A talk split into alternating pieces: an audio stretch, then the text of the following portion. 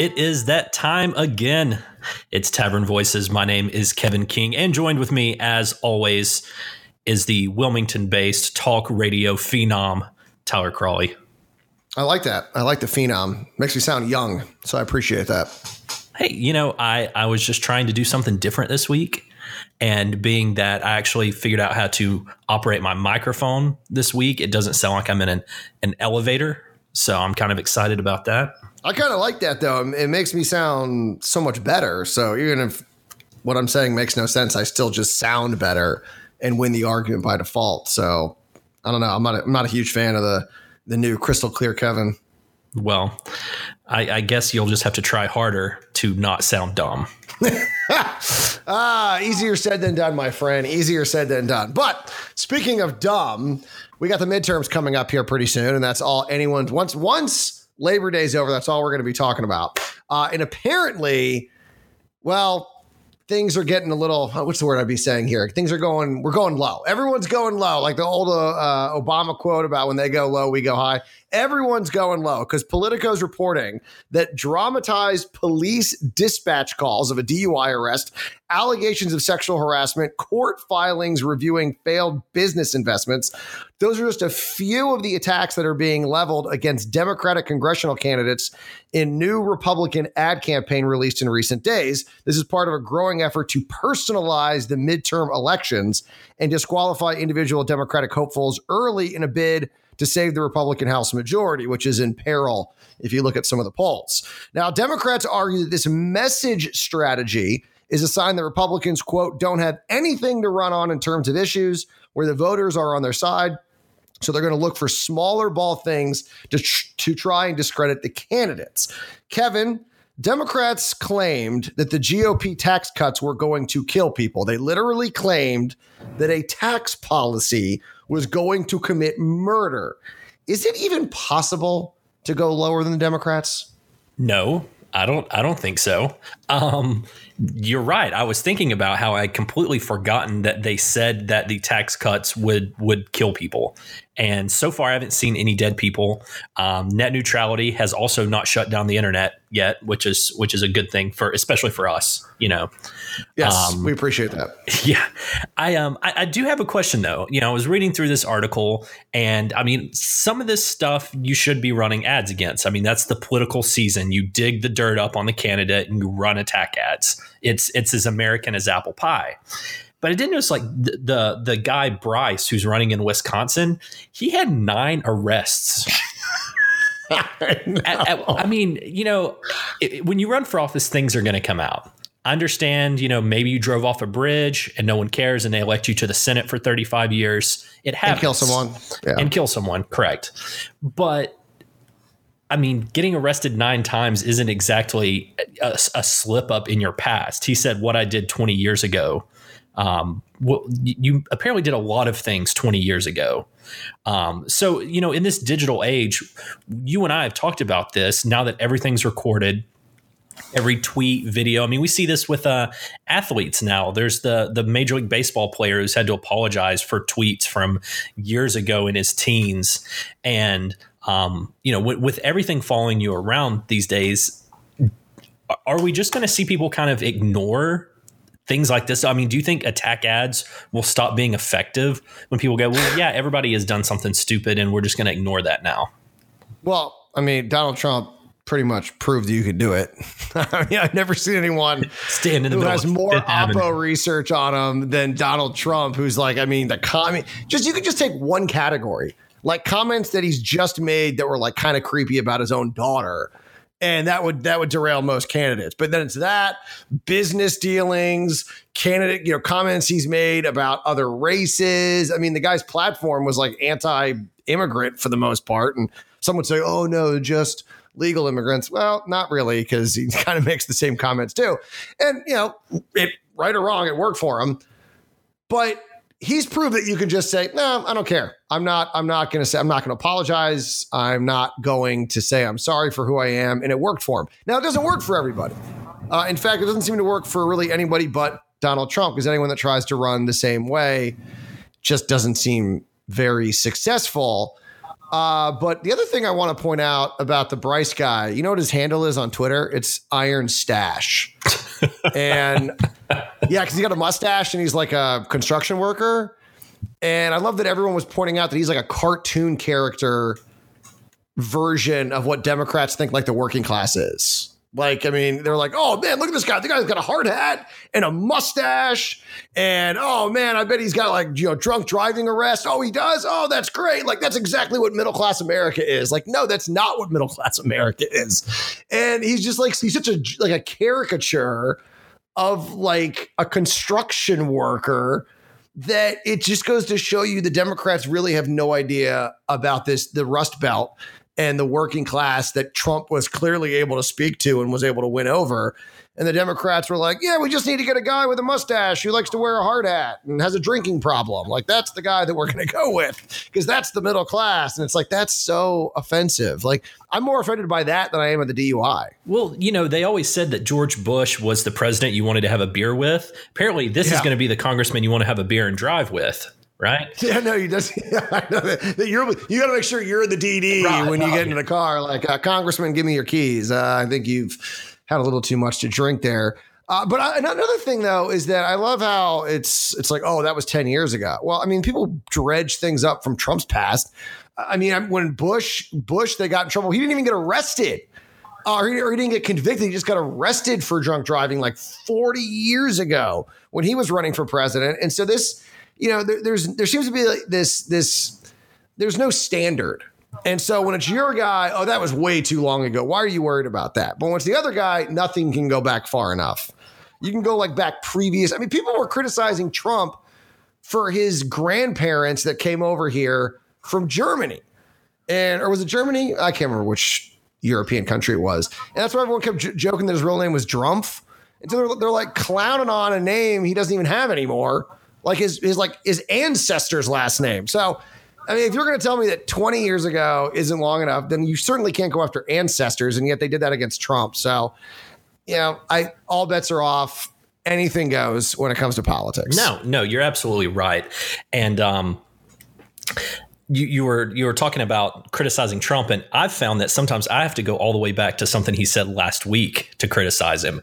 I mean, it, sometimes you really have to just dig stuff up. But I did want to switch to a little bit of international news, and I know just now you were getting confused about the country of Germany, so I want you to stick with me because we're going to hop over to Venezuela. I don't know if you have uh, kept up with this, but apparently, in an effort to curb their out of control inflation, uh, President Maduro of Venezuela says that the country is going to launch a new currency backed by a cryptocurrency. So the problem is. The Venezuelan government itself has called this particular cryptocurrency, which happens to be based on oil, it's called Petro. They call it a scam I mean, I guess that's if you don't consider all cryptocurrencies a scam. This comes on the back of the recent crash of the Turkish lira, where they are contemplating going with maybe a gold or silver-backed currency uh, to help stabilize that, uh, you know, particular uh, form of currency there in Turkey. So, Tyler, I have two questions for you. Number one, do you think democratic socialism will be the first socialism to not destroy an economic system? And two, just to be safe, should the US dollar be backed by a new Trump cryptocurrency called the MAGA coin? Oh, I love that idea. It's, go- it's got it's because it would be gold because Trump's like a huge gold fan, and so it would put us back on the gold standard. So I love the idea of gold coins going back on. I mean, what, what are we going to do with all those uh, North Korea summit coins that they minted? So we got to do something. We'll just gold plate them and that can be part of the uh, coins that we attach our currency to. No, I'll tell you, cryptocurrency is one of the most bizarre things out there. I mean, good luck trying to figure it all out. Some people believe, you know, I had George Gilder on my uh, radio show about a month ago. He had a new book out called The End of Google and he talked or life after google i believe it's called. And he's a huge fan of bitcoin. I mean i had him on like two or three years ago before this bitcoin craze took over and he was talking about how amazing cryptocurrencies are. And just for those who don't know george gilder is probably the most quoted economist during the reagan administration. Uh, he wrote a bunch of books. I think it was called um, oh what was the name? Uh, I can't remember now, something like Wealth in America or something along those lines. And so I mean, he's a longtime economist, um, knows what he's talking about, but he thinks cryptocurrencies are the future. But I, have seen other economists, and they're like, "Nah, cryptocurrencies are are uh, are just a complete scam." And I'll tell you, it's funny. So I got sick uh, at the end of last year and in the beginning of this year, and I basically ran out of things to watch on Netflix, and so I ended up watching a Bitcoin uh, or cryptocurrency documentary. And what was funny is that by the end of the documentary, everyone they were following around was in jail. because all these uh, stock exchanges had been set up and people were using them to launder money because there was no verification and it was just nuts. And basically, like everybody went to jail in the documentary. It was kind of crazy. And I don't know enough about it to be able to say if this is a good thing or a bad thing, but I do know enough about Nicolas Maduro to know that, yeah, it's probably a scam. I mean, this guy uh, I saw recently is going, he just hiked wages by, I think, 6,000%, which uh, he also devalued the currency by 96%, which the projection last week was there was going to be a million percent inflation in Venezuela this year. And they've now upped that number since these moves by Nicolas Maduro. On top of it, you got President Erdogan in Turkey, who believes that raising interest rates is evil. Like it's against, he believes it's against the uh, Muslim religion. He thinks it goes against Islam it, to raise interest rates because of debt. Like debt's apparently a, a, big problem. So he's actually, even though they're seeing like I think seven to eight percent growth in that country, which at that point you have to start raising interest rates to keep inflation from happening. And he's actually saying, no, we're going to go the other way and lower interest rates because that's actually going to lower inflation, even though that goes against all economics that we've ever heard of.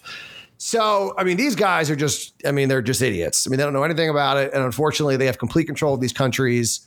And so, yes, they are going, or no, I should say, the, these they are going to go bankrupt. They're going to destroy their economies because they have no idea what they're doing. That's why you need a, that's well, one, you probably don't even need a central bank. But if you have one, it needs to be independent and they control both and they're going to run, run those countries into the ground.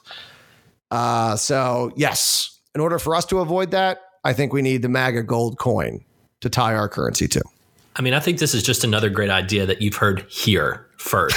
I mean, we're, we're, we're groundbreaking. Uh, you know who else doesn't believe in raising interest rates? Donald Trump. He that's was true. on uh, well, interviewed by Reuters. It, it slows the economy. It slows the economy. And yeah, that's and so he's, he's afraid it's going to um, negate all of his great work. And I mean, he's not entirely wrong, but the problem is, is that you know you don't want inflation.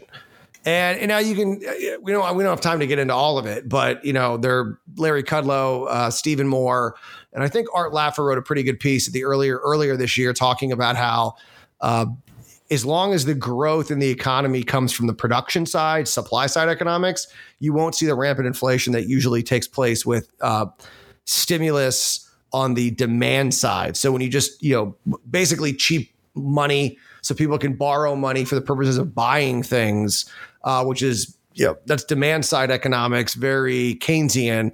That causes inflation, but if it's all on the demand side, it actually does the opposite and actually decreases prices. So there's a debate about that, but considering the fact that Jerome Powell wants to do it, who Trump appointed, and everyone else seems a lot of the Fed guys are very Keynesian, even though they say it's a new kinds of Keynesian.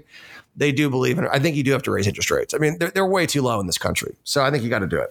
They have to. They, they they have to go back to some sort of reasonable rate because they were dumped too low for far too long yeah. to, to keep things afloat. But yeah, I mean, if, if, if everything was allowed to just float and everything was market oriented, our rates would be so much higher. And you're even seeing that the fact that a lot of you know private lending, you know, rates are moving up. They're all kind of tied to the Fed's funds rate, but you can see that there's a demand to the point where the interest rates are going to go up. But Speaking of central planning, I'm glad we're talking about this because there's a big issue here in North Carolina. Joseph Wall, who is the executive director of the North Carolina Association of ABC Boards, wrote an op ed for the News and Observer arguing that we can't privatize liquor sales. Now, he's making this argument because of all the uh, craziness that we've seen happen in the ABC system with the audit that came out from the state auditor's office showing just egregious lack of oversight in our ABC system. But so this guy has a vested interest. He's the executive director of the North Carolina Association of ABC boards, but he writes the most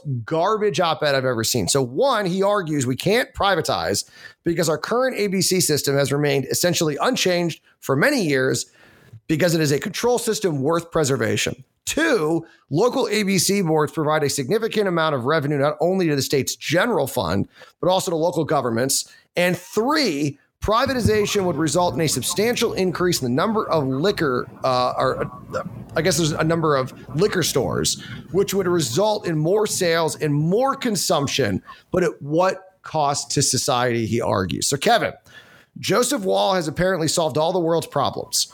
And I'm not sure he's realized that. All we have to do is enact prohibition to end alcoholism and allow the state to seize the means of productions to enrich us all. I can't believe no one's tried either of those things before. Well, I'm sorry. Was there a question in there? Uh, well, no, I'm just saying. Can you, can you, can you believe yes, that, yes. that no one has tried those? No one's ever tried prohibition or seizing no. the means of production. It's amazing. No, I can't. But you know what's going to happen is California is probably now going to take the ABC store model and use it for everything.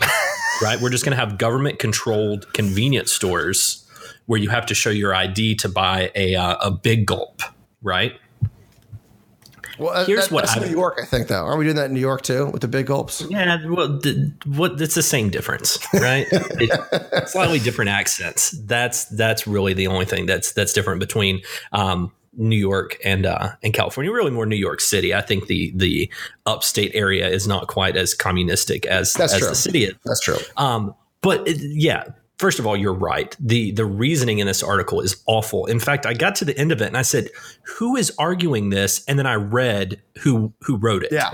And I said, "Well, at least I understand the one person in the entire state who doesn't think privatizing is a good idea is the guy in charge of the crooked, corrupt, messed up system."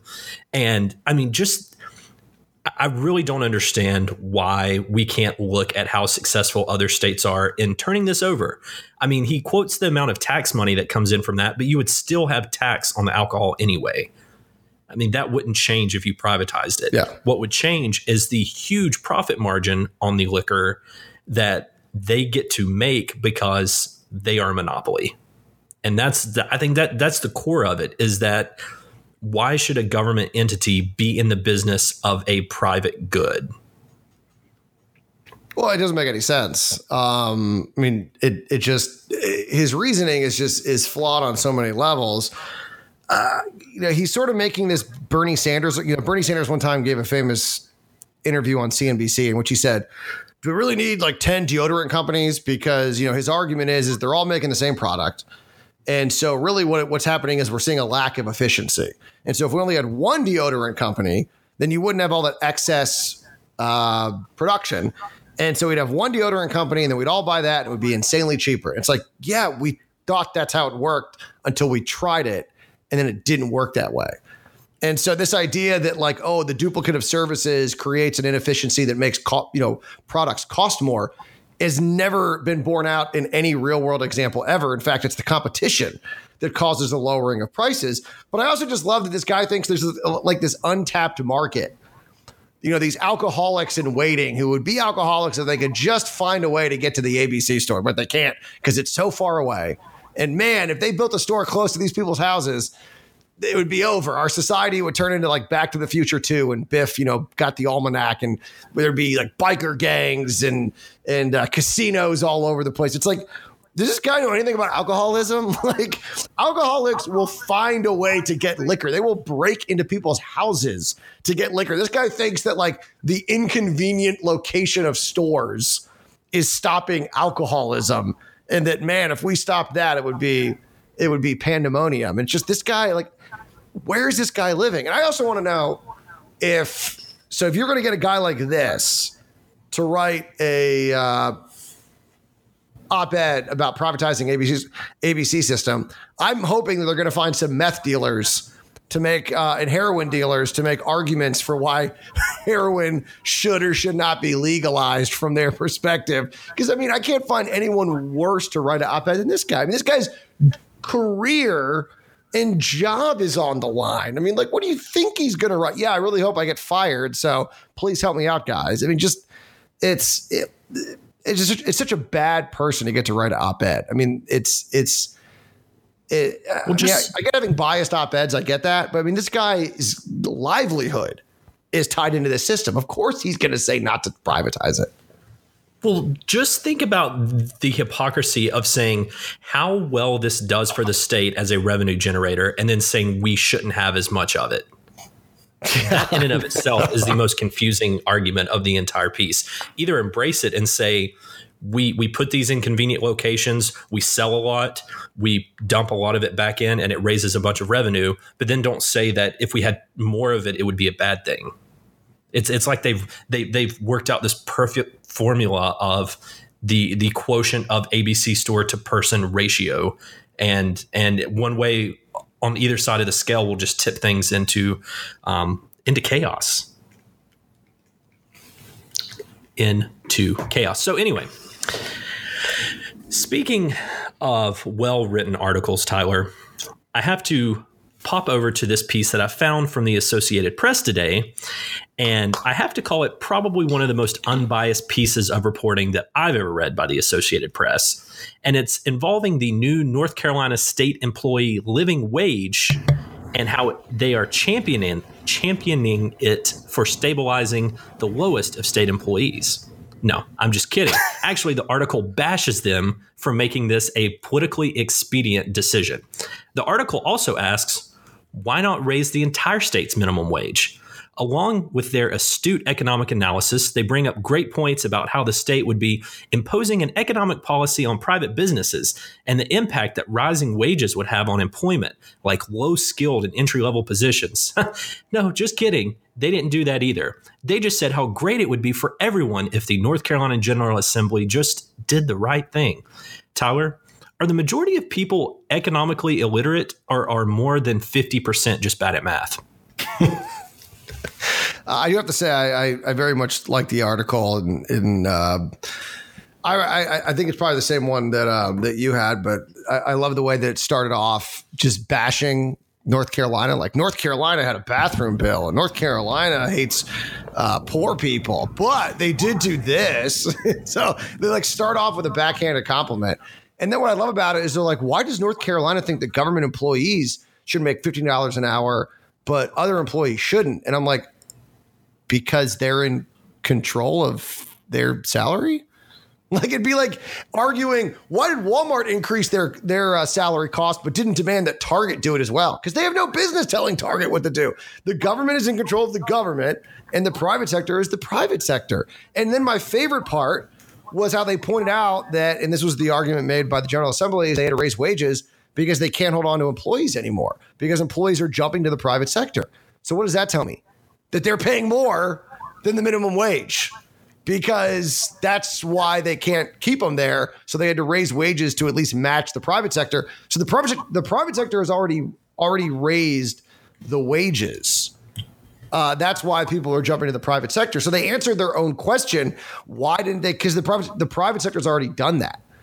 Um, and the people that they're talking about with the, the the minimum wage in the private sector, those aren't government employees anyway. I mean, they're not the same jobs. What they're talking about are people in semi skilled work who would be making more than minimum wage. I mean, I've always argued if you're making more than minimum wage after a year at a job, you should go get another job because you're clearly not doing what you're supposed to be doing. I've worked many minimum wage jobs in my life, and most after six months, they gave me a raise a year maximum. And so we these arguments about people working 10, you know, or like 5 years making the same wage. It's like you suck at your job or you got to get a new one. But there's something wrong there.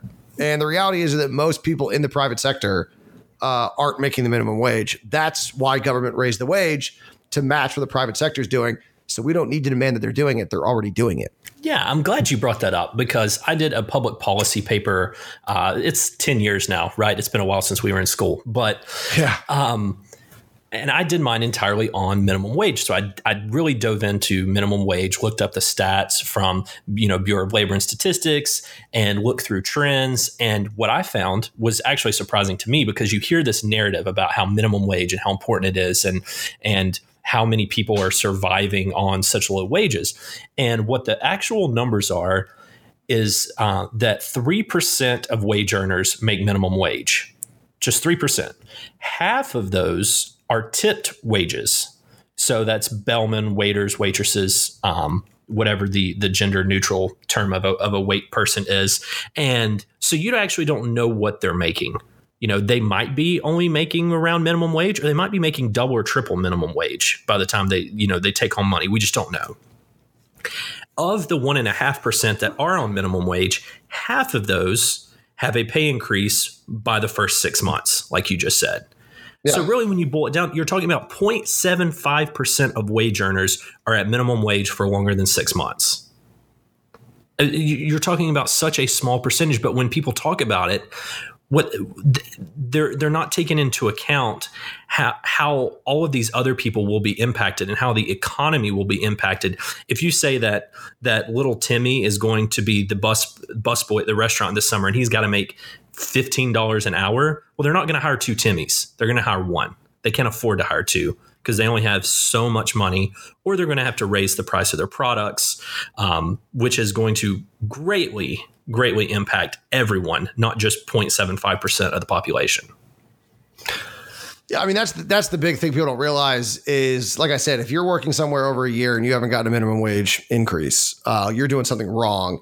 And the sort of I don't want to say ironic. I don't know what the word would be, but if you're trying to help those workers out, increasing minimum wage doesn't do that because those are the ones that get fired when they have to pay them more. Because the people, you know, people forget the reason a job exists is not to give you a job. A job exists to provide a value to the company, and the reality is you have to output more than their input than, than you're getting paid. So you, if you're getting paid ten dollars an hour, you better be at least outputting eleven dollars, or at least be breaking even.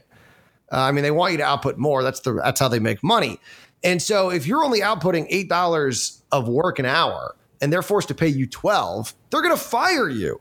And so if you're a bad employee, and let's say you're a bad employee only outputting eight dollars an hour and they're paying you nine, okay, fine, so they're losing a dollar on you. But you, if you got to pay that person twelve, that's it. You're gone. That person's done. And so the people that get fired uh, when they raise the minimum wage are the people who need the minimum wage hike because the people who are good workers usually get raises. And so they're not making the minimum wage. And so the irony of this entire debate is the very people that we're trying to help, the sort of uh, the worker who's been making minimum wage for years, is the one that's going to get canned the minute they raise the minimum wage. So it, it doesn't even help the intended person that you're supposed to be helping. No, I agree. And let me ask you uh, one other question on this subject, uh, a little bit different direction than we were we were going just now. But do you actually think that raising that doing this whole statewide living wage thing is a good thing? Because as we talked about, like minimum wages aren't necessarily good for the economy, especially now you're talking about the public sector who has to pay all of these salaries out of taxes and fees. Um, and and so should should the public sector be competing against the private sector? Because that's what the, the excuse always is whether you're at a college campus or you're talking about a government job and they say well we have to hire these it people at huge salaries. I mean you, you brought up on several of these podcasts about all of the town managers making six figures that kevin williamson talks about.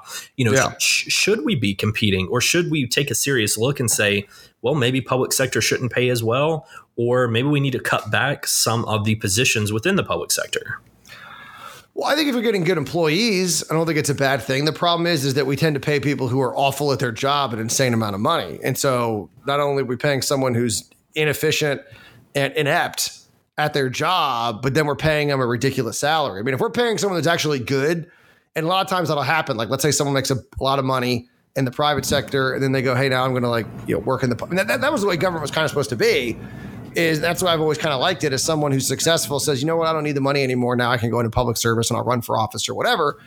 Uh, I've always liked that idea. That's the person that you want. Um, I don't want to be paying these people a ridiculous amount of money, but in some cases like tech and other things, it does make sense. But the other thing that we need to make sure that we're doing is it needs to be an apples to apples comparison. Far too often we compare salary to salary. Most private sector companies do not have a pension and do not have insane, insanely good health care. The government does. They have amazing healthcare and amazing retirement package, and that always gets left out, especially the teacher uh, salary debate. Oh no! And so, if, if we're going to make the comparison, then I'm all for it. I think there should be. Uh, I think there should be parity.